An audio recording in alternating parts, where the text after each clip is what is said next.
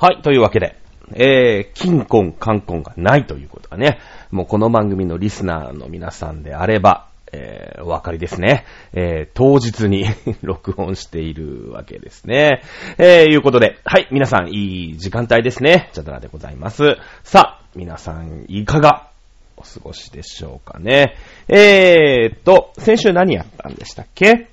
先週はね、訪台ね、ナンシー・ペロシっていう、アメリカの下院議長。日本で言ったら衆議院議長みたいなもんですよね。うん。上院と下院って下院のが立場上だからね。勘違いしないでほしい。なんか上院ってか下院っていうとさ、なんか下院議長のが下みたいな感じするでしょ？なんとなくね。なんとなくするんですけど、下院議長の方が、立場というかそうですね、上なんですよ。ね。どっちが偉いかって言ったら。はい。ということで、ナンシー・ペロシ訪台というところがバンと来ましたね。で、先週、ああでもない、こうでもないと言いました。うん。今日何やろうか。ね。ということで、内閣改造が起きたよね。うん。このナンシー・ペロシ訪台ともね、全然関係、ないかといえば、ないわけでもないですね。日本の周りで起きている、様々な問題。ね、日本ってのは結構面白いとこにあってね、地理的にですよ。周り全部やべえ国なんですよ。ロシア、北朝鮮、中国っていうのにね、囲まれてるんですよ。唯一台湾とか、あの辺が、仲良し小良しで、韓国は微妙みたいなね、なんかどっちつかずみたいな、スネオみたいな感じになってるんですけど、もうあとは台湾からフィリピンの方でなんとかつなげるしかない。ね。で、あとはその方、北方領土の方からアメリカになんとかね、繋いでいくしかないみたいな、面白いところに、周りやばい国いっぱいあるんですよ。そんな感じですよね。な国なんですけども、内閣改造が昨日ですかね、行われました。はい、行われましたので、一応言っておきましょうか。はい。今回ね、参議院選挙が、終わりましたので、一つね、その参議院選挙というものを踏まえた上で、内閣改造というのを行うこと自体は、そんなに、何か目新しさというか、やるだろうねと。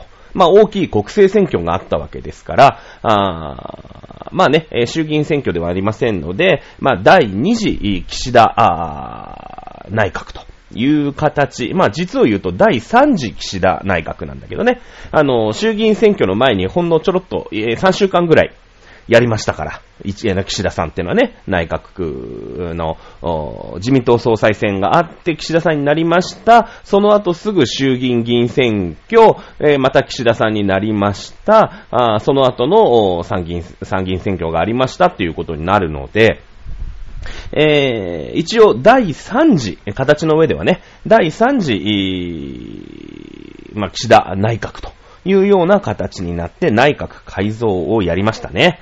うん。そうだね。そうだな。30点ぐらいですね。私のお見立てでいくとね。うん。ただね、岸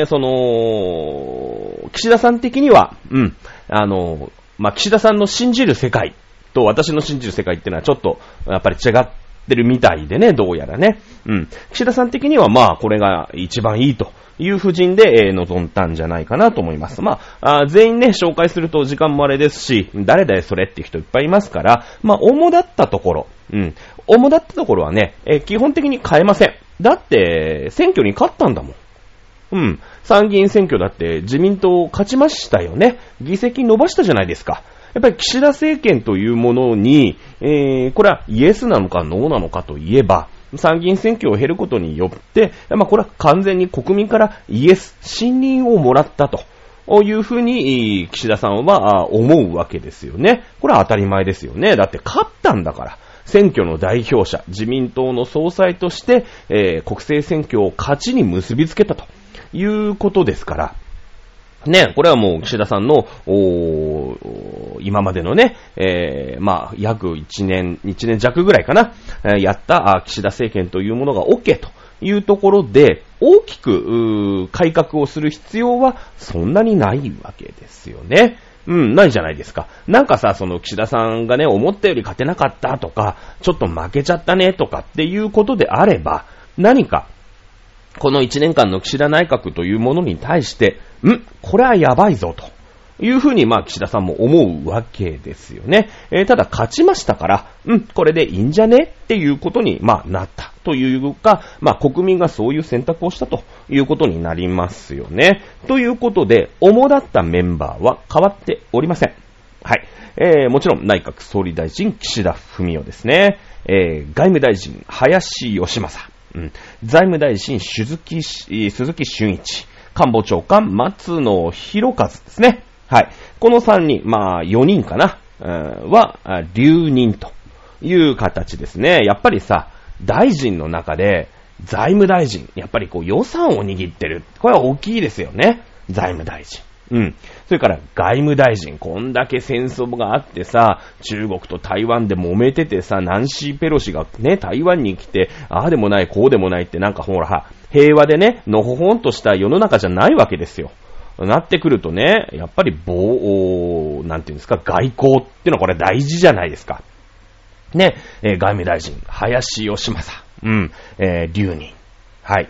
官房長官、まあ総理の右腕だよね。まああと常にさ、マスコミ対応っていうのも大体官房長官がやります。官房長官必ず午前と午後の2回、ね、11時ぐらい、お昼のニュースに間に合う11時ぐらいと夜のニュースに間に合う大体5時半ぐらいに記者会見必ずやるんですね。総理大臣がこう出てくることもあるけど、それはまあ稀でね、基本的に官房長官が毎日定例会議っていうのを、まあマスコミ対応をする。ね、報道官としての役割があるし、まあ皆さんも多分テレビでね、一番見たことあるのはこの松野さんじゃないのかなというふうに思いますね。ただね、この前、なんだろう、この3人、ね、まあ岸田さんを含めて4人、ね、これが留任したと。いうことで、どういう内閣、どういう政治が行われるか、まあ、どういう行政が行われるかということなんですけれども、ケチで中国よりと一言で言うことができるでしょうね。と思います。まあ、このね、今実際に世界情勢の中で中国というものが力をどんどんつけてきて傍若無人に振る舞ったりとか、他人に金を貸してね、返せない金を貸して、財産をぶんどったりとかね、中国はしているわけですよ。ただしやっぱり中国ってのは国民も多いし、まあまだまだ伸び盛り。まあ結構ね、この伸び盛りっていうのも眉唾なんだけどね、正直言ったら。まあ中国っていうのは世界の中でほら GDP もさ世界でナンバー2だから、まあそれなりに大きな国だよね。日本がナンバー3ですけど、もううちらのね、日本のまあ7倍8倍ぐらいの感じで、差をつけられての2位ですから。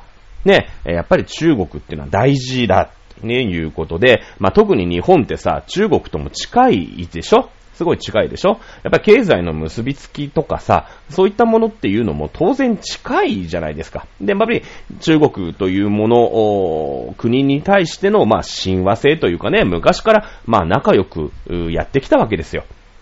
ね、真偽和王の金印をもらってみたりとか、遣隋使、遣唐使、ね、まあまあ昔から付き合ってる国なわけですよ。ね、ですので、まあ中国と仲良くね、やっていった方がいいんじゃないかなっていうのがこの林芳正外務大臣の基本姿勢なわけ。岸田さんっていうのも、自民党の中ではどっちかっていうと、ハト派。ね、いらん喧嘩しちゃダメだよ。ね、仲良くやった方がいいに決まってんじゃんか。まあ、太陽とさ、北風と太陽か。ね、いうお話あるじゃないですか。で、なんか、旅人がね、コートをこう、着てたんだけど、その、コートをどっちが脱がすか、みたいなね。北風はなんかピューってやってさ、こう風を起こして吹き飛ばそうとするんだけど、旅人はすげえコートをきつくね、身にまとって脱ぎはしないと。だけど太陽がほかほか温めると、暑い暑いって言ってこう、コートを脱ぎましたみたいなね、昔話っていうんですか？これね、よくわかりませんけど、まあ、そんな話聞いたことあるでしょ？岸田さんってね、どっちかっていうと、太陽系なのよ。太陽系っていうか、うん、そうそう。北風と太陽で言うと太陽の方。ね、やっぱり会話が大事、仲良く、言えばわかるさ、話せばわかるさ、ね、みんな仲良く、中国とも仲良くっていう考え方なの。ほんで、外務大臣、林芳正はもうその最たるところ、外務大臣なわけだから、やっぱり中国、まあだけじゃないけどもね、アメリカともこういろんなところでさ、出てったりするんだけれども、特に中国に対しては基本頭が上がらない。ね、中国と仲良くすることが日本の国益だよって思っている人なんだよね。林芳正ってのはこれ多分ね、中国になんか弱み握られてるぐらいの勢いで中国に関してはあんまり喧嘩しない方向。うん。この間のだからナンシー・ペロシの訪台っていうのがありましたよね。じゃあこれに関して、林外務大臣どう思いますか？ね、もちろん記者団から質問があった。まあ、もちろん林芳正に聞くっていうことは、日本の外務大臣として答えるっていうことだよね。日本としてどういうふうに考えているんですかね、いうことなんですけれども、林さんは答えなかったんだよね。それに対してコメントする必要はありませんと。ね、この辺非常に、まあ、難しい日本の立場なんだよね。だってさ、中国で、台湾も含めて中国ですよ。ね。中華人民共和国っていうのが、まあ一つの中国であって。ね。まあ一国二制度を引いているんだけど、台湾っていうのは中国の一部なんだよ。っていうのが基本的な、戦後、日本の、まあ国としての立場なの。ね。だから、台湾と日本って、実は国交ないんですよ。ここないんですね。別にいいんですよ。民間人が普通にね、なんか台湾カステラ美味しいとか言いながら行くのは構わないんですけど、全然ね、そんな国いくらでもありますから。ただ、その政府としては、正式に、台湾を国としては認めてないんですね。認められてないんですよ。で、そんなのを認めようもんなら中国からね、お前その今までのなんか一つの中国どないなっとんねんと。いや、台湾認めてないよね、国として。外務大臣としてそんなこと何？台湾についてコメントとかしちゃうの？みたいな感じで睨まれちゃう。ね。そうそう、怖いから。中国大好きだから。ね。そうなってくると、まあ、日本の外務大臣としては、特にね、ナンシー・ペロシの訪台に関しては、特に、コメントする必要がありませんって言ってから逃げたわけだよね。うん。ただその、今の、世界情勢からすると、そして日本はアメリカの同盟国だよね。で、その、アメリカの同盟国、ごめんなさい。日本の同盟国、アメリカの、まあ、実質ナンバー3だ。うん。この人が、まあ、台湾にね、遊びに行く。まあ、遊びに行くというか、外交に行く。ということに対して、コメントすることはありませんっていうのは、これはちょっと中国におもんばかりすぎなんじゃないのかなっていう感じの人。うん。だってさ、別にね、中国とアメリカだって別に今戦争中とかじゃないわけですよ。表上別にね、うまくやってるわけだよ。うん。国交だってあるし。ね。だって台湾に行って、ね、何が悪いんですか？だって日本の中のさ、沖縄に行ったりとか、日本の中の九州に行く。いや、中国の中の台湾という土地にね、ナンシー・ペロシという下院議長が行くの、何の問題があるんですかと。何か台湾と中国って、揉めてらっしゃるんですかってぐらい言っちゃっていいわけですよ。はっきり言って。いや、中国が台湾も中国だって言い張るんだったら、いや、中国の一地域に行くと。うん。で、そこの行政のトップと面会をする。ね。北海道の北海道知事と会いますみたいなもんじゃないですか。実際違いますよ。もう、その国の制度とかも、国というかね、台湾の制度と中国の制度とは全く違います。ね。台湾は台湾でもう独立してるって思ってるし、中国もまあまあこいつらは違うなって思ってるんだけど、あそこも含めて中国ですって。まあ、世間公には言っているわけですよ。ね。だから、まあ、中にこう、マスコミとかにね、言われた時も、何が問題あるんですかと。うん。ナンシー・ペロシどうぞ言ってくださいと。中国ね、もうその台湾地域ね、に行ってそこの行政のトップと会談をする。うん、何か問題があるんでしょうかぐらい言えばいいんですね。うん。だけどその中国の本体の方ね、習近平に睨まれたくないもんですから、ね、それに対して日本がコメントすることはありませんって言って、逃げたわけですよ。で、こういう男なんですよね、林芳正っていうのは。なので、日本国として、じゃあ、中国とね、アメリカ、の中で、板挟みの方に、足を突っ込んだと。ね、足を突っ込み続けるつもりなんだな、いうのが、林芳正外務大臣留任という、意味でしょうね、おそらくね。うん。いうことだと思います。はい。これはいかがなもんか。まだね、中国がね、まだ別に台湾に侵攻しているわけではありませんけれども、そのナンシー・ペロシ訪台の後、ね、台湾を取り囲んで、軍事演習なんかをしているわけですよ。この軍事演習ってのは実際問題台湾を占領する時にですね、台湾に侵攻する時に、こういう風に軍艦を配置して、こういう風にミサイルをバンバン撃ち込んで、ね、台湾に物が入らないようにする。台湾ってのは小さい島国ですから、エネルギーから食料品から輸入が途絶えてしまったら干上がってしまうわけですよね。うん。日本を取り囲もうと思ったら結構大変ですけれども、台湾取り囲むのは結構簡単ですからね。こういう意味も込めて、お前ら分かってんなっていうのが、この間の軍事演習をやってるわけ。で、もちろんね、中国と台湾のお話だから、あれなんだけれども、ね、日本の排他的経済水域。なんて言ったって台湾と与那国島なんて100キロも離れてませんから、台湾をぐるっと取り囲もうと思ったら、もう台湾と与那国島の真ん中よりこっちぐらいに、もう来ちゃうわけよ。ね。なんていうの、入らないだねエリア、ここ軍事演習やってますよエリアとかが来ちゃうの。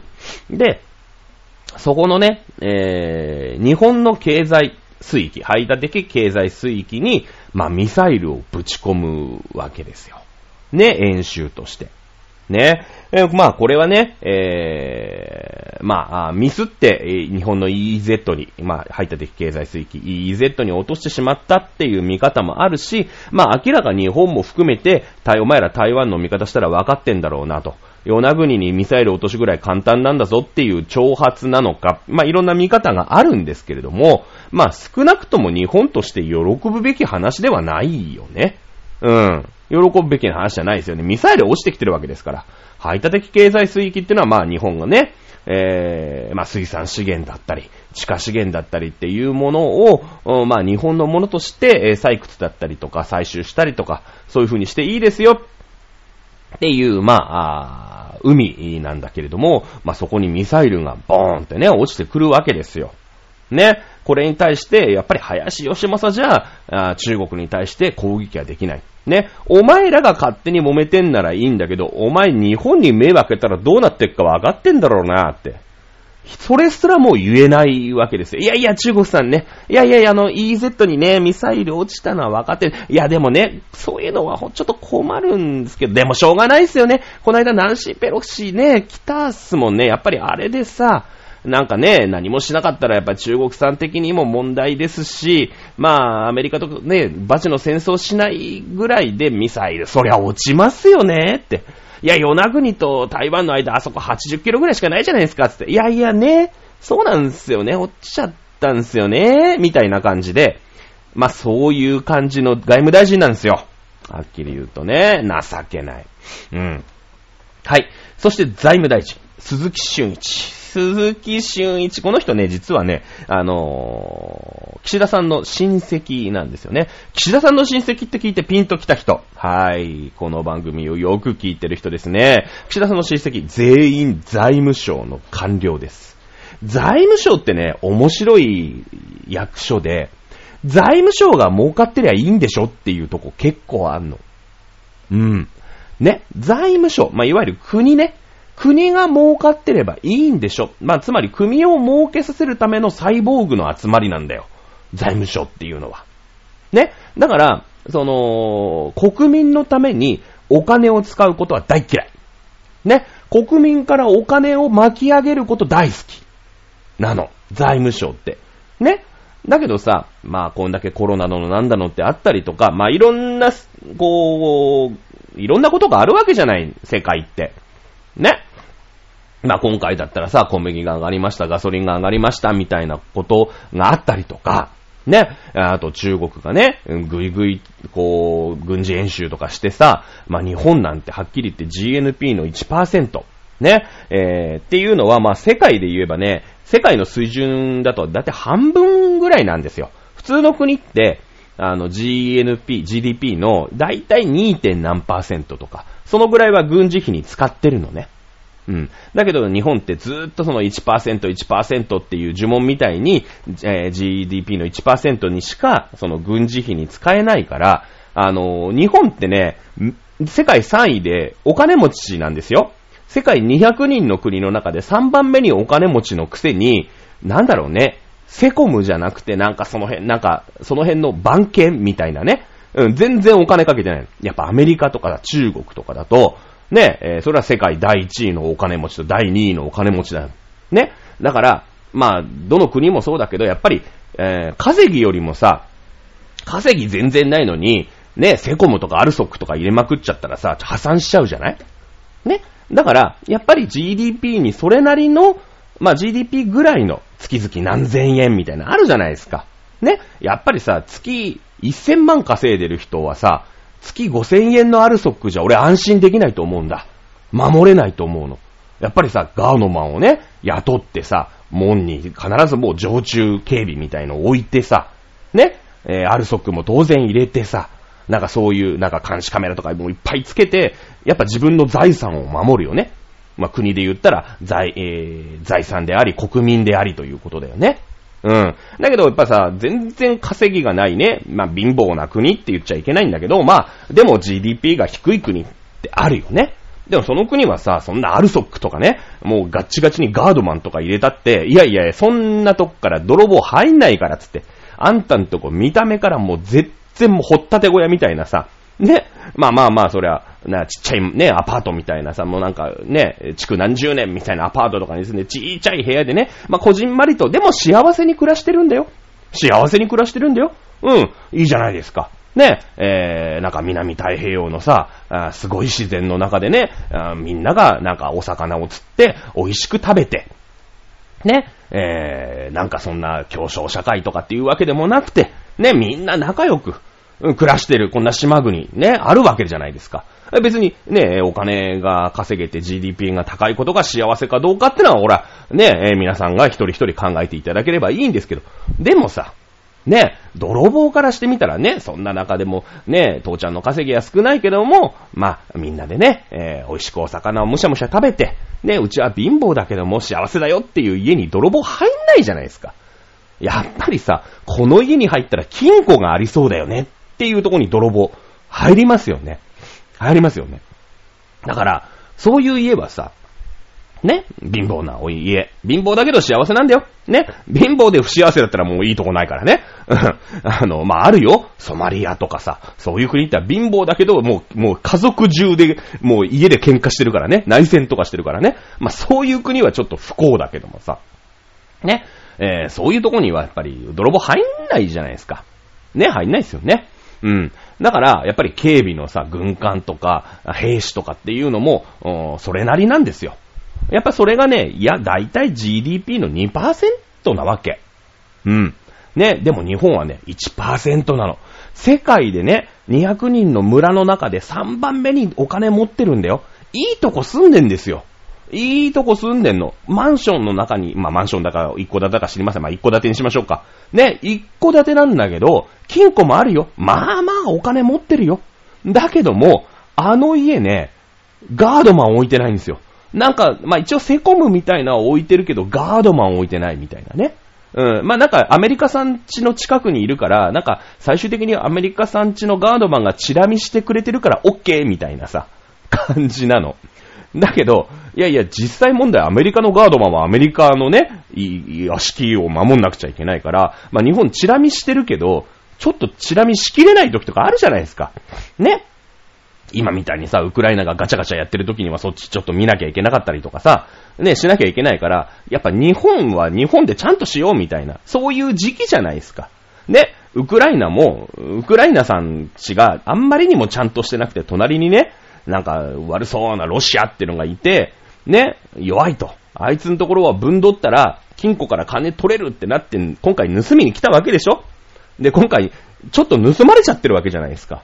ね、そういうことが起きると。ね、この100、200人の村っていうのは、みんな仲良く、そんな悪い人いませんって、これグローバル化だったよね。みんな仲良く、そういう時代じゃなくなっちゃったんですよ。やっぱり悪いこと考えてる独裁国家ってのがいるの。ね、習近平であり、プーチンであり、ね、まあ、キム・ジョンウンであり、みたいなさ、やっぱ悪い奴は、よその家の金庫狙ってんすよ。日本の周り見てくださいよ。やべえ奴ばっかりなんですよ。ね。なのに、ガードマン置いてないんです、日本って。1% だから置けないんですね、ガードマンね。うん。で、それを、まあ 2% にね、ぐらいまでにはするって。まあ、この間岸田さんはね、NATO の会議で言ってきたんだけれども、さあ、鈴木俊一だ。ね、こいつ、まあ、ケチなの。ね、お財布がケチなんですよ。なって財務省の役人なんだもん。うん。しかも財務省の役人の中でも、まあ、主流派でね、うん、財務省の役人の中でも結構、こんな時だから大盤振る舞いしなきゃいけないとか、防衛費だってね、2% にして、ガードマンを雇えるようにしないと、この日本のね、この建物を守れないよっていう人もいるんだけど、財務省の中では残念だけど、マイノリティなんだよね。うん。で、この鈴木俊一くんがですね、留任したわけですけれども、この人はもうゴリゴリの財務省。国が儲かってりゃ国民なんかどうでもいいっていう人ですよね。うん。なので、ケチです。なので、まあ、例えば10万円のさ、何でしたっけ？ほら、あったじゃない。コロナの時にみんなで10万円配りますみたいなね。そういうの、絶対やりません。絶対やりません。なんなら消費増税。ね。今、軽減税率 8%、5% か。ね、8% になってますけれども、この軽減税率すらやめてもいいかな、みたいな。どうせみんなご飯食べるでしょ、みたいな。今、軽減税率とか舐めたこと言ってますけど、やめちゃおうかな、みたいな。いうのがこの鈴木俊一だね。うん。これね、増税の可能性あります。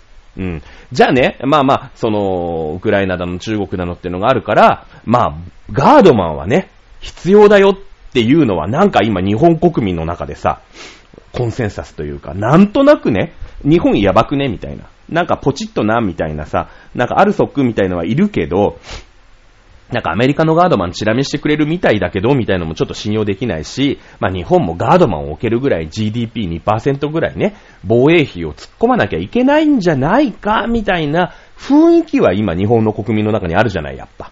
ウクライナがあんだけ戦争されてるわけですから。で、中国があんだけ出張ってきてるわけですから。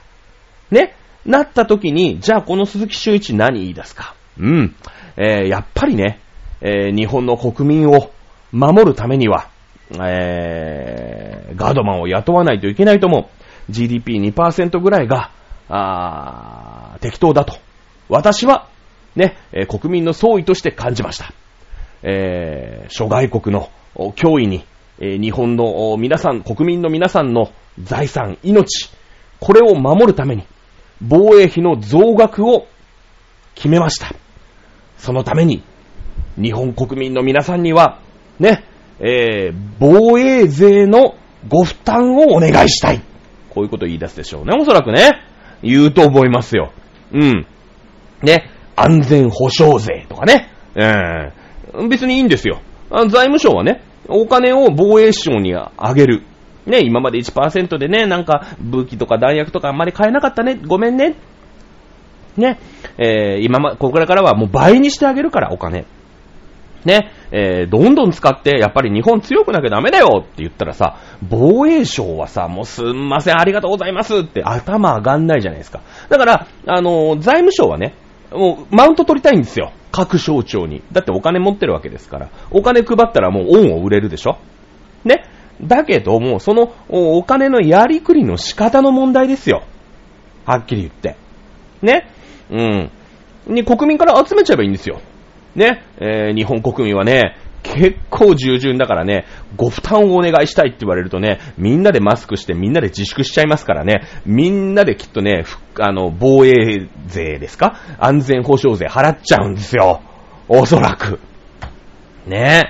で、何が問題かっていうと、その安全保障税が出た時に、ふざけんなーって言って、じゃあ政府をね、変えなきゃいかんってことになったんだけど、なるんだろうけど、すげえ反対意見出ると思うの。ね？例えば消費税を 15% にして、その 5% 分を安全保障税にしますとかさ、まあどういう集め方するか知らないよ。ね、間接税なのか直接税なのか、ね、今みたいにほら、所得税みたいな感じで天引きされるのか、ね、どうやって集めるのか知らないけれども、お金をね、国民から集めますっていう時に、今回さ、ね、選挙で分かったでしょ？もう立憲民主党ダメなんですよ。ね。で、維新もまだ力ない。ね、その、自民にとって変わるかって言われたら、まだそこまででもないでしょ。ね。そうなってくると、もう国民は従わざるを得ないですよね。うん。宮沢喜一ね、最初に消費税を 3% にしたとき。それから麻生太郎。ね、消費税を 5% にしました。ね。この時は政府が倒れたんですよ。うん。宮沢喜一の後もそうだし、麻生太郎の後もそう。ね。民主党の内閣になりましたよね。うん。こう、なんていうの、政権交代が起きたわけですよ。でも今回、向こう3年間さ、大きな選挙ないんだけれども、安全保障ですなん、安全保障税を設立しますなんて鈴木俊一が言った時に、ふざけんなーって言ってね、じゃあ国民の信を問いますって言って衆議院の解散選挙があったとするじゃない。だけど変わる党がいない。国民民主まだ小さい。維新、まだだよね。立憲民主党はもう一回さ、ね、麻生太郎の後に、民主党の時ね、鳩山由紀夫の時ね、交代したんだけれども、結局政権なんか運営できなかったでしょ。もう何にもできなかった。で、最後の、ね、菅直人がやって、その後野田佳彦になった時に、さらに消費増税しちゃったんですよ。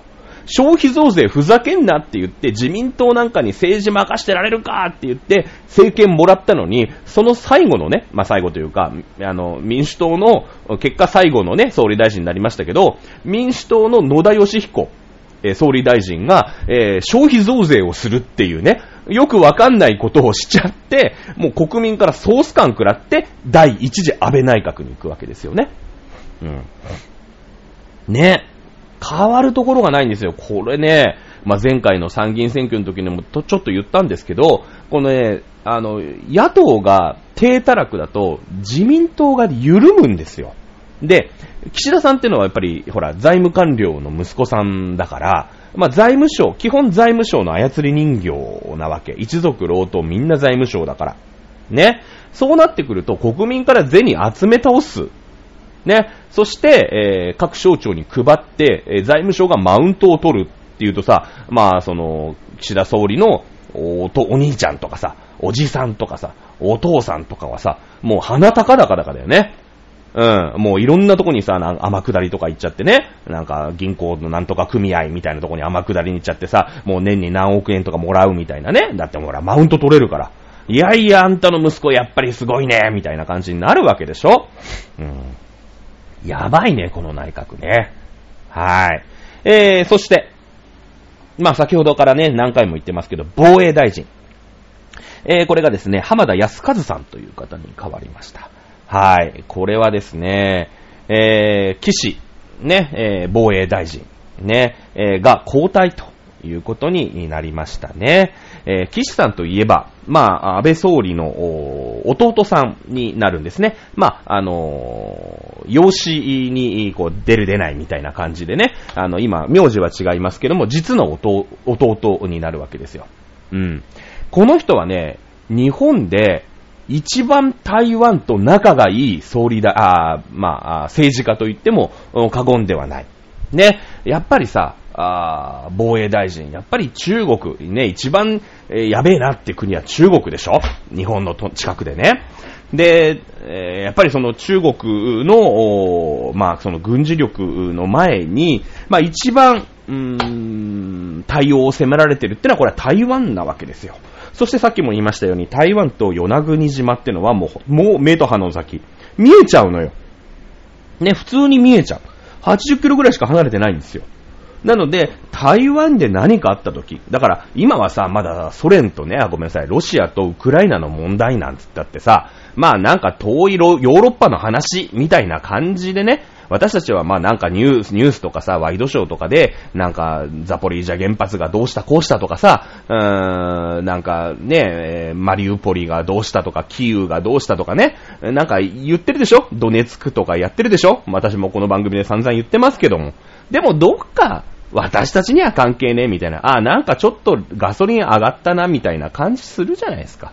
台湾で戦争を追っ始まったらですね、そんなこと言ってらんないですよ。もうそこですからね。そして台湾海峡が、まあ、戦争中だよということになりますと、日本に単価入ってこれないですからね。うん、まあもちろんね、ぐるーっとそのフィリピンからオーストラリアの方をね、インドネシアからオーストラリアの方をぐるーっと回って入ってくるとは思いますけれども、それはだって輸送費が何倍とかになるわけですから、ね、ただでさえガソリンの値段ってのはバーンって跳ね上がりますよね。間違いないですよ。ガソリンだけじゃないですよ。ね、食料品だって入ってこないし、ね、なんならさ、皆さんの今のね、冷蔵庫の中、片っ端から見てください。メイドインチャイナ、どんだけ入ってますか？冷凍食品なんかほとんど中国産だからね。うん。ってなってきたときに、食料、間違いなく高くなります。だって足んなくなるから。うん。いや、だって、日本っていうのはさ、自由で開かれた民主主義陣営でしょ？台湾。だってナンシー・ペロシが台湾に行くんですよ。ね？ってことはさ、アメリカは台湾を応援するわけ。日本は台湾を応援するわけですよ。当たり前ですよね。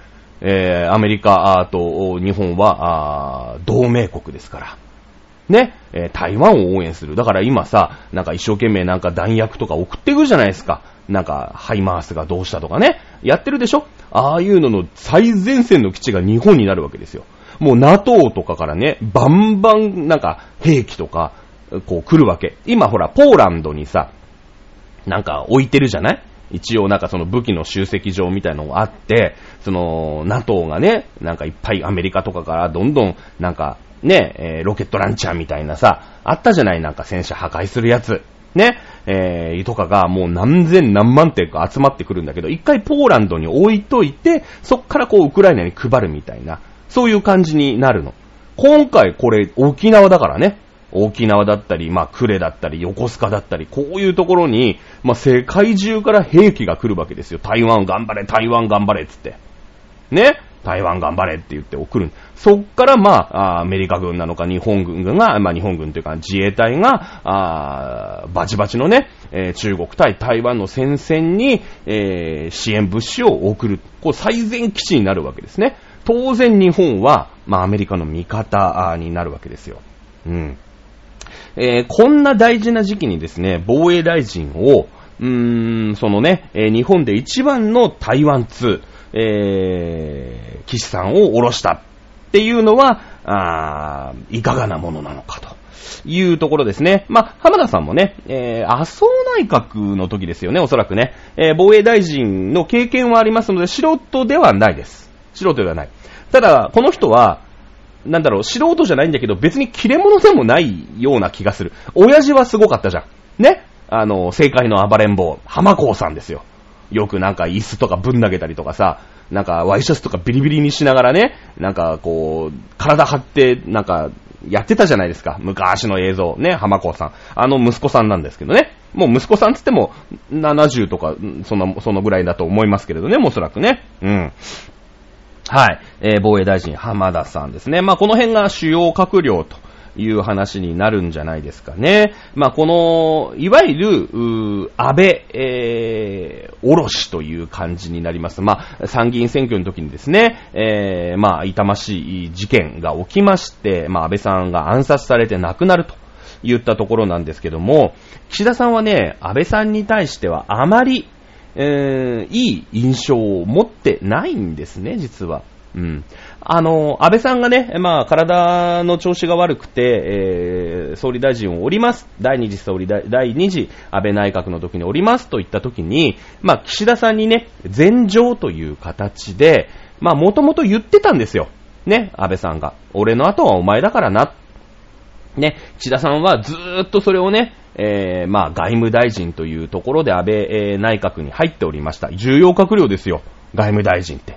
ちっとも役に立たなかったけどね。うん、外交といえばもう安倍さんに行った方が早いみたいな。岸田に行ったってどうにもなんねえから安倍さんに言うみたいなね。そういう感じだったんですけど、言うても痩せても枯れても外務大臣、重要閣僚ですから。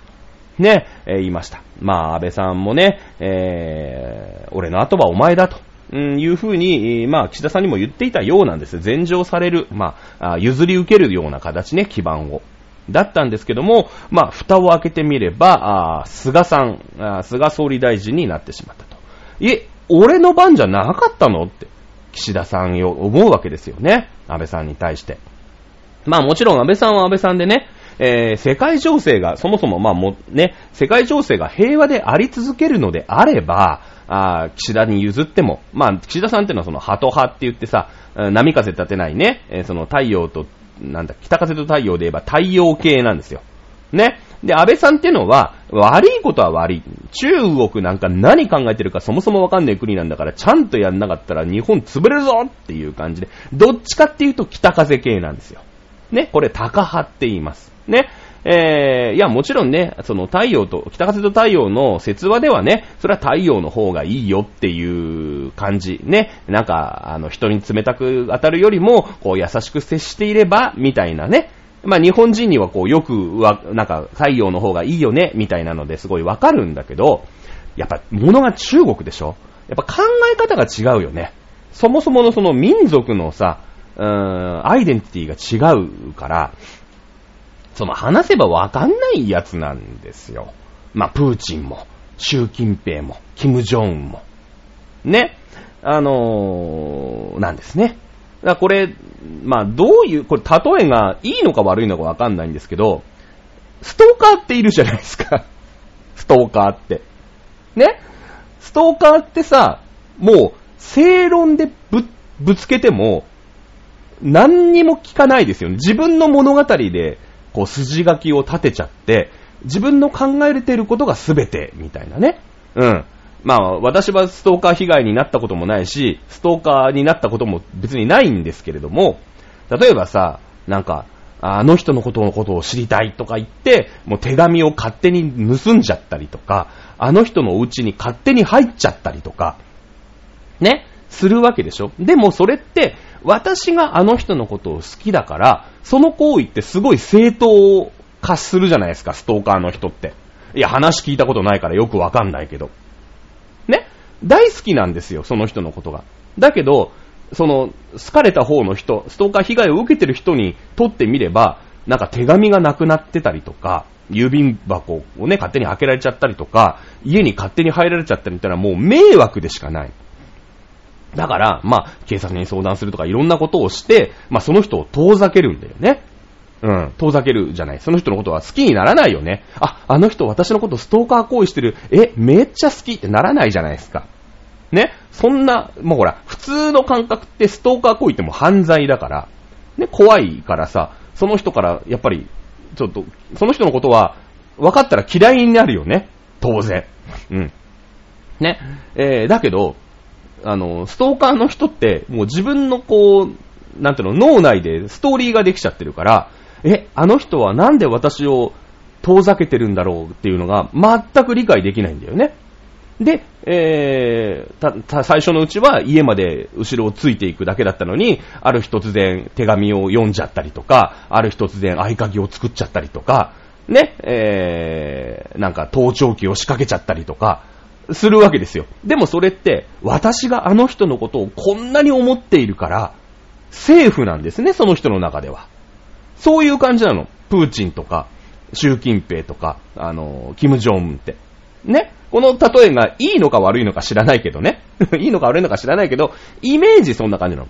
正論を言ったところでそもそもストーカーにはね、伝わらない。なんかさ、いや、そういうことされると迷惑だから、もう、ね、そばに近づかないでくださいって言っても、ストーカーの方は、なんで分かってくれないんだろう。私のなんか、好きっていうのが伝わってないのが、あの人が理解しないのが悪いんだ。ね、言って、いや、私の足跡、もっとね、私を好きになるように、あの人に付きまとわなくちゃいけないって、どんどんエスカレートしてっちゃうわけ。それがね、今のプーチンだよ。はっきり言って。いやいや、どう見たって世界から見たらお前の行動異常なんだよって言うんだけれども、いやもうウクライナに手を出したくてしょうがないから、そんなことをしたら違反だぜ、ルール違反だぜっていうことも平気でやっちゃう。だってウクライナのことが好きなんだもん。うん。ね。ウクライナを自分のものにしたいんだもん。はっきり言って。もうウクライナのことが関係ない。ウクライナを自分のものにしたいっていう自分の気持ちの方が先に行っちゃってるから。はっきり言ってストーカーなんですよ。ね。まあね。そんなね、ストーカーに、そんな北風と太陽みたいので、なんか太陽だからね、ニコニコしてたら、そのうち向こうが分かってくれるさっていうのが、1990年代、2000年代でしょ？グローバル化でしょ？ね、毛沢東が死んだ後ね、改革開放、プーチンっていうか、ソ連が終わった後、ね、ゴルバチョフが出てきました、エリツィンが出てきましたっていうところで、まあ、資本主義みたいなのに、こう、経済を変えていってね、きっと、そのうち資本主義っていうので、やっぱりちょっともでも裕福になってお金儲けをして、ね、裕福になれば、きっと開かれた社会、民主主義がね、中国にもロシアにも根付くだろうし、ね、そういった自由主義、こっちのね、民主主義陣営に入ってくるだろうなって思ってた。だけどそれは幻想だったよね。中国もロシアも表上アメリカだったり、まあ日本だったりね、ヨーロッパだったりっていうと仲良くしたふりをしてお金を稼いで、ずーっとそれを国民から搾取して国の金庫の中に入れてミサイル買ってたんです。核兵器を作ってたんですね。これが今回、まあ中国の最近のね、横暴っぷり、まあロシアの今回の老いたでバレちゃったんですよね。うん。そんな中ですよ。ね、防衛大臣の岸さんが交代ということも、この日本の安全保障というところについては大きな交代でしょうね、おそらくね。うん、と思います。はい。ろくな内閣改造じゃない。まあこれは実はですね、その、岸田さんの安倍さんに対する恨みなんですよね。うん。自分がもらえると思っていた総理の座、禅譲されるという総理の座をすげ替えられてね、菅さんに持ってかれてしまった。まあもちろんね、安倍さんから言われれば、世界の情勢が変わりましたよね。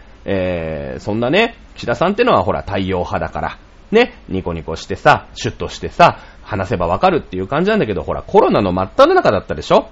そんな世界中が異常事態の中で、岸田みたいななんか太陽みたいなね、なんか照らしてればそのうち分かってくれるみたいなやつがいたら、もういつまで経ってもコロナから立ち上がれないと。ね。ここはしっかり仕事ができる菅だっていうので、安倍さんは、まあ菅さんにバトンパスをしたわけですよ。うん。だから岸田さんは恨んでるんだよね。と思います。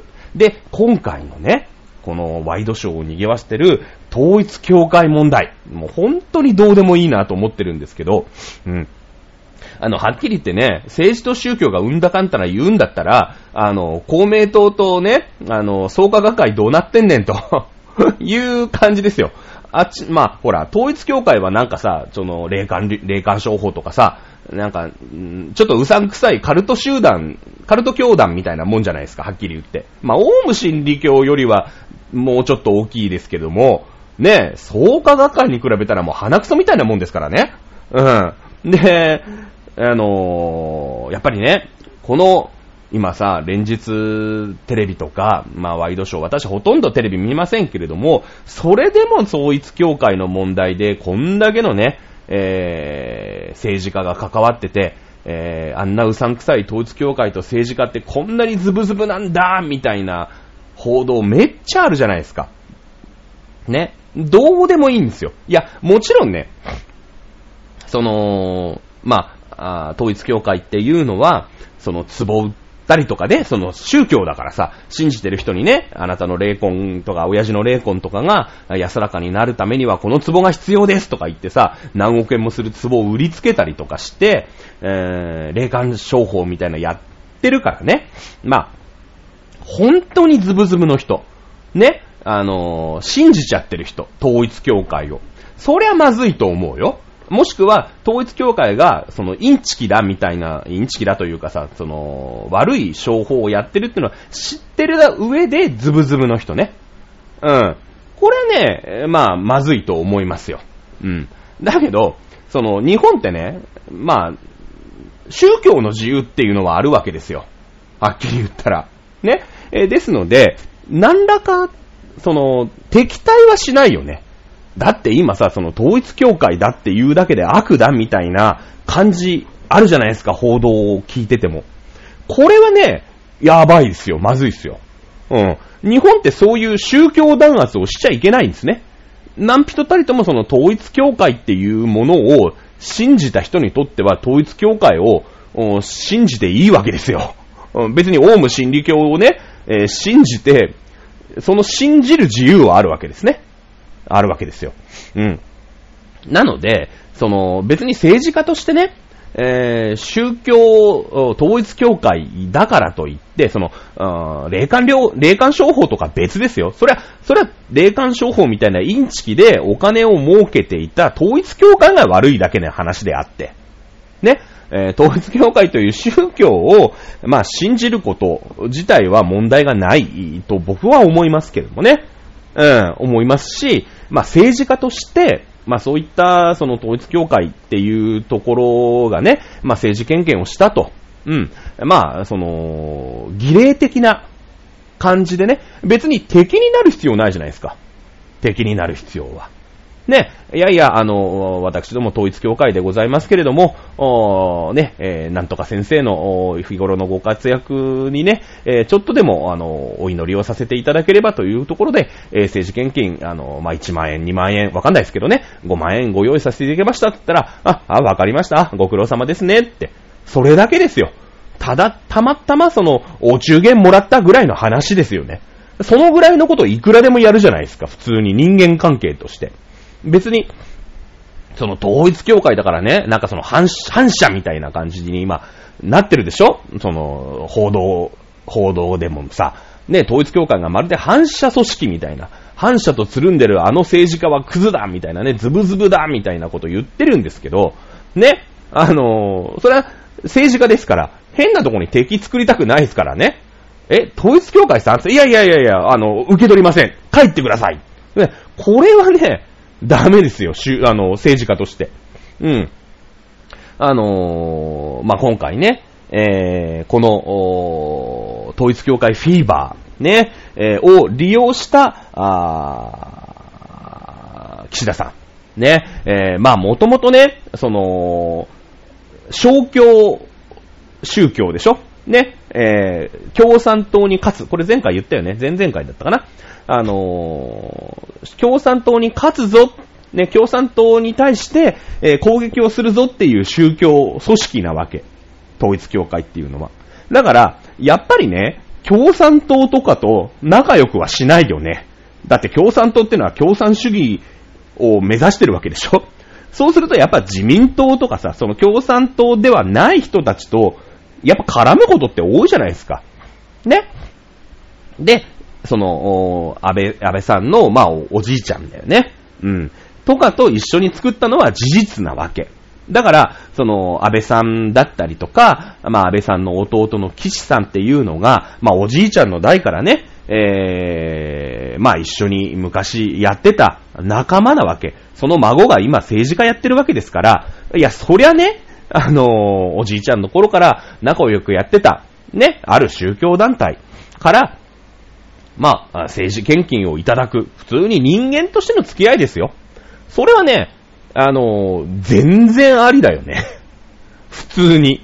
うん。だって別にさ、僕のね、まあ、私のおじいちゃんの代から、まあ、ずーっとね、私も、こないだ、うちのばあさんの3回忌行きましたよ。うん。千歳烏山のね、なんとか寺。忘れちゃった。ね、うん、あるんですけど、に行ってさ、もうそこはね、そのうちの、母方ですから、鈴木家になるんですけども、まあ、鈴木家の母の本名ばらしましたけどね、今ね。鈴木家が、まあ、ずーっとお世話になっている、まあ、なんていうの？菩提寺みたいな感じなんですよ。だから僕もね、お墓参りに行くたんびに、住職さんにはご挨拶するし、孫だから。ね、まあ、たまには、ね、そういった、まあ、お布施っていうんですかね、ちょっとのご挨拶のお気持ちの、まあ、お金みたいなものを、お寺にね、寄付をさせていただいたことってのもありますよ、はっきり言って。でもそれって宗教団体ってのさ、関わりじゃないじゃないですか。ね、ばあちゃんの頃から、まあ、うちの親父も、うちのお袋もそこの寺に入るのかな？わかんないですけどもね。まあ、僕ももしかしたら入るかもしれないですけど、わかりませんけれども、まあ、母方だから入んないのかな？まあ、わかんないんですけど、ね、そういった感じの付き合いなんですけれども、久方にですね、マスコミからすれば、この、安倍がっていうね、その、安倍叩きができるというところでですね、もうウッキウキなんですよ。はっきり言って。もうマスコミは安倍さん大嫌いなの。なんでかって言ったら有能だから。自分たちの意にそぐわないぐらい有能なんですね。岸田さんってさ、そんな叩かれないでしょ、マスコミに。なんでか。無能なんですよ。まあ、無能なのね。何にもしないから、叩くところもないし。まあ、なんかほら、北風と太陽だからさ、なんかニコニコしてポカーンとしてればいいから、叩くとこないんですよ。そうするとさ、平穏な、なんか、なんとなくの、こうニュースしかないから視聴率取れないでしょ。やっぱりさ、エッジの効いたやつがさをぶったたいてる方が視聴率取れるんですよ、マスコミってね。なのでこんなどうでもいい統一教会問題をあんだけ大騒ぎにしてね、大騒ぎにして、それに乗っかったのが、まあ、岸田さん、今回の内閣改造ということになりますよね。このやっぱり防衛大臣の岸さんはやっぱ台湾と仲がいいですから、この岸さんをどうしても外したいんですね。外務大臣林芳正を置いてるぐらいですから、やっぱり台湾とあんまり仲良くなるとまずいぞっていうのが岸田政権の基本立場なのよ。この林芳正がいるってことはそういうことなの。林芳正と中国こそズブズブだからね。はっきり言ったらね、そんな中国に物が言えない、林芳正さんが外務大臣にいるってことは、岸田さんもそういう外交をするっていう、これメッセージなわけですよ。そうなってくると、防衛大臣の岸が邪魔なんだよね。ちょっと邪魔な。台湾と仲良すぎんだよな、あいつと。いやいや、もっと俺は中国の本体と仲良くしたいんだよ。そのために、林芳正はここに置いてんだよ。外務大臣置いてんだぞ。岸が邪魔なんだって言って、これ今回のね、マスコミがどうでもいいこの統一教会問題なんかあるじゃない。名称変更をね、なんかこの大臣のとこにおもんばかってくれたとかさ、便宜を図ったんじゃないかとか言ってるでしょ。あんなのはね、嘘です、はっきり言って。まあ、宗教団体ね、統一教会も宗教団体ですから、その名称変更を受理しないなんて、まあ、これまた次回やろうかな。今日も長いからね。受理しないなんていうのは、その、なんていうんですか、役所として絶対やっちゃいけないのよ。行政法としてアウトなんですね。法律違反なんですよ、はっきり言って。受け取らないっていうのは。受け取った上でダメですよ。これは認可だから。許認可の問題なんで、いいんです。ね。それは自由じゃないですか。はい。それは行政として当たり前の、まあ、お仕事なんだけれども、そもそも門前払いなんか絶対やっちゃいけないんです。これ行政法の違反をしてるんですね。今その叩いてる方は。で、まあ、大臣がね、その時の大臣が、下村さんだったかなかなんか、文科省かなんかが、文部大臣かなんかが、名称変更の受理をしたって言って、今さ、なんか、あいつが大臣になったから、便宜を図ったんじゃないかって言うんだけど、違うんですね。今までダメだったの。その法律違反の状態の行政をちゃんと受理したぞ、いうことなんですよ。まあもちろんね、そっから先、その統一教会って名称が変わると、まああれだけね、被害の出た霊感商法とかがうやむやになってしまうし、また新たな団体で騙されるかもしれないね、いうところで名称変更をダメですよっていうことは、まあこれは行政の判断。ただまあ名称変更をしたその時の、これ安倍第一次内閣なんだけれども、その時にこの霊感商法っていうものをクーリングオフができる制度に変えたんですよ。だから安倍さんと統一教会ってズブズブだってすごい今テレビで言ってるけど、逆なんですよね。統一教会は、だから安倍さんと統一教会って天敵なんですよ。もうね、その辺の二足三門の壺をさ、何億とかで売っていた霊感商法をクーリングオフできるようにしたんです。いや、もちろんね、クーリングオフってのはもちろんできるんだよ。だけど、その霊感商法ってさ、信じちゃってるわけじゃない。そもそも。クーリングオフってさ、なんか普通にね、まあ、例えばなんかネイルサロンとかの高い契約とかね、脱毛サロンとかさ、高い契約を結んじゃって、でもこれ結んじゃったし、みたいなちょっと言葉で騙されちゃってさ、結んじゃったんだけど、解約したいなって自分が思って、なんかこうクーリングオフするんだけど、霊感商法ってさ、その、この壺を買わないと、親父の御霊がね、静まらないみたいな感じで、信じちゃってるから、本人は、その、訴えないわけよ。だって信じてんだもん。この壺を2億円で買えば、親父は安らかに眠れるって信じちゃってるから、その人は絶対クーリングオフしないじゃん。だけど今回のさ、その安倍さん撃った子供のね、安倍さん撃った40何歳のさ、人いるんだけど、なんかお母さんが、めっちゃつぎ込んでんだよね。統一教会にお金つぎ込んじゃってるわけよ。多分なんか、壺とか買ってんだよ、きっと。ね。で、その周りの人、ね。その、信じてない周りの人が、いやいや、あれは霊感商法だからって気づくじゃん。信じてないから。ね。で、これを周りの人も含めて、その売買契約を無効にできるっていう風に改正したんですよ。安倍政権の時に。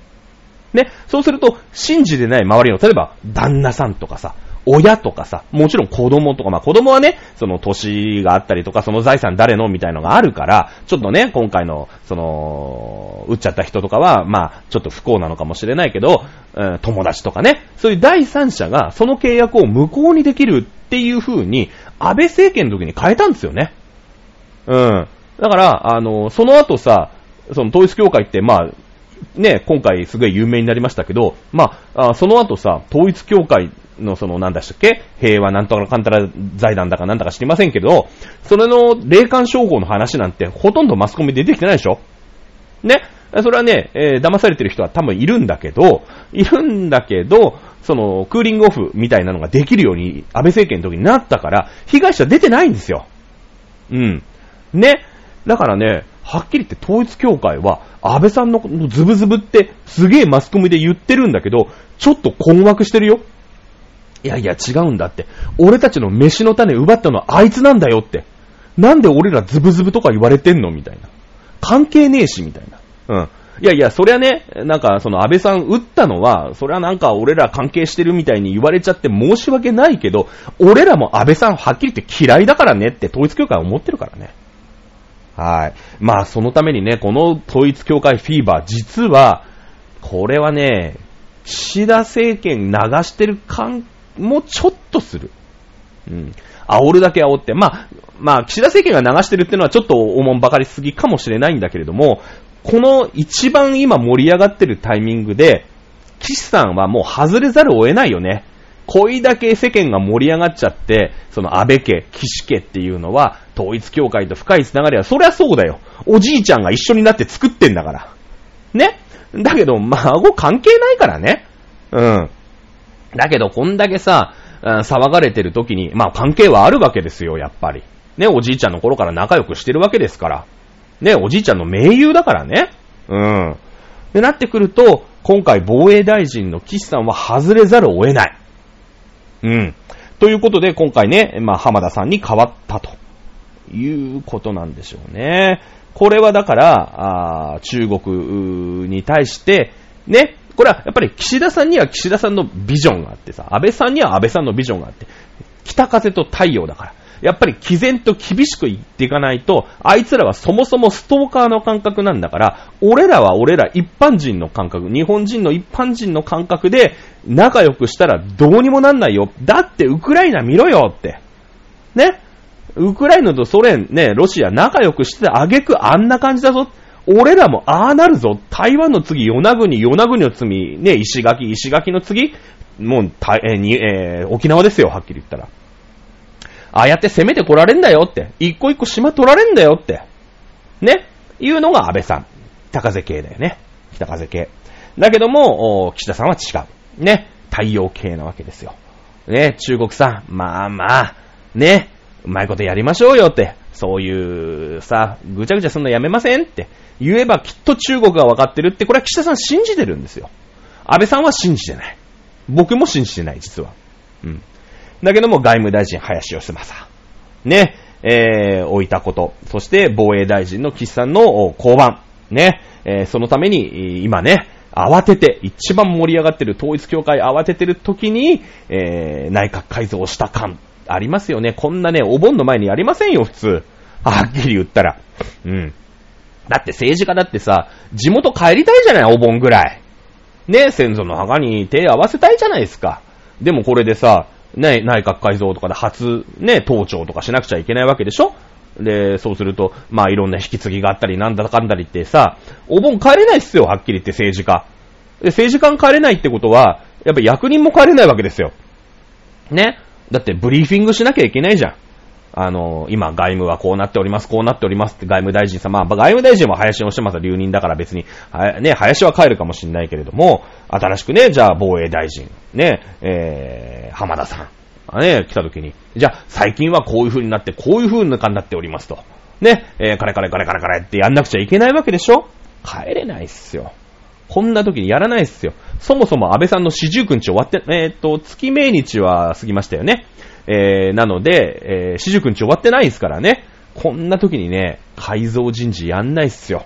で、その、安倍さんのね、まあ、死を利用してというか、まあ、この統一教会問題というのを利用して、中国に対して北風政策を取るような、岸防衛大臣を外す。そして、まあ、中国に対してのおもんばかった感じの林芳正の留任。そして、まあ、中国に対してね、軍事力でしっかり、対応していこう、ね、いうような、大盤振る舞いをしない、鈴木俊一、財務大臣の留任。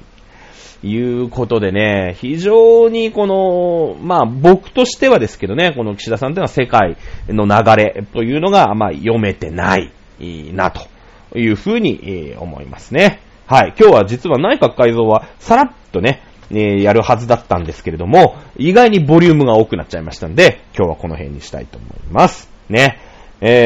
まあでもね、岸信夫さんね、は、一応ね、国家安全保障担当総理大臣補佐官というところに就任をしました。まあやっぱりね、中国ってのが本気で来たらやっぱりやばいわけですよ。うん。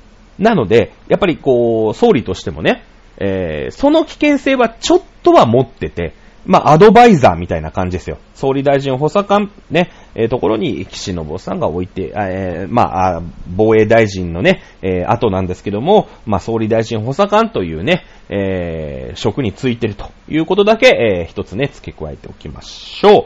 さあ、今日はもう内閣改造で一回使っちゃいましたね。次回は、また世界はどんな風に変わっていくんでしょうか。また、話題を探してですね、やってみたいと思います。それでは、今日の授業はここまでです。はい、また来週お楽しみください。さよなら。